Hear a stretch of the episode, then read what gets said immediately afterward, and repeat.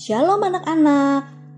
Pada hari ini kita merenungkan firman Tuhan tentang ketaatan para murid yang terambil dari Matius 28 ayat 16 sampai 20. Cerita ini dimulai ketika Yesus meminta murid-muridnya untuk pergi ke daerah Galilea di mana dia akan menunggu para muridnya di atas bukit mereka pun berangkat ke Galilea.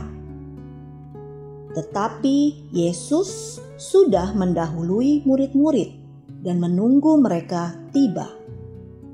Di bukit itu, Yesus menampakkan dirinya sekali lagi kepada orang banyak, bukan hanya kepada para muridnya saja.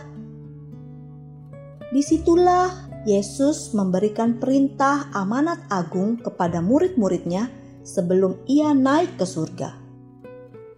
Setelah mereka sampai di Galilea, mereka pun menyembah Yesus. Akan tetapi, tampaknya beberapa di antara para murid ragu-ragu dalam diri mereka. Di tengah keraguan, Yesus mendekati mereka dan berkata, "Kepadaku telah diberikan segala kuasa di sorga dan di bumi. Melalui hal ini, Yesus berkata bahwa Yesus Kristus adalah penguasa dunia, baik di sorga maupun di bumi. Kemudian, ia juga memberikan tiga perintah yang harus dilakukan dan ditekankan kepada murid-muridnya, yaitu: "Jadikanlah, baptislah, dan ajarlah. Oleh sebab itu, mereka harus pergi ke seluruh penjuru dunia untuk mengerjakan perintah amanat agung dengan membawa orang percaya dan menjadi saksi Kristus untuk menyampaikan Injil sampai akhir zaman.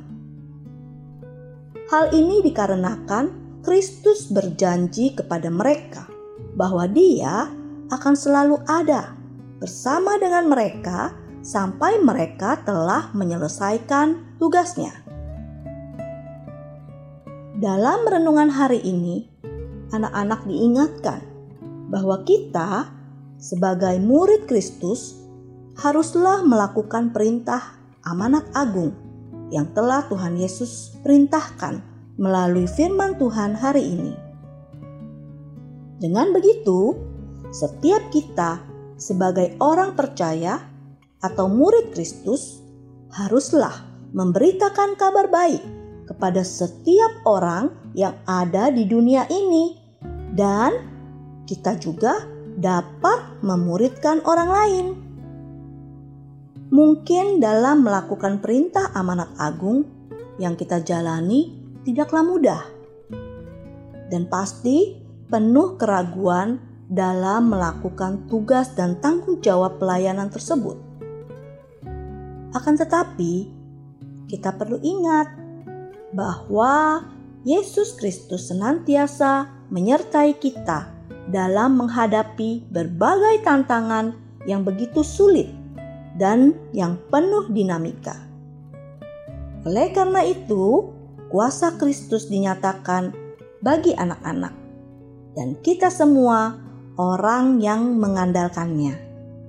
Maukah anak-anak menjadi murid-murid Kristus yang taat? Amin. Tuhan Yesus memberkati anak-anak.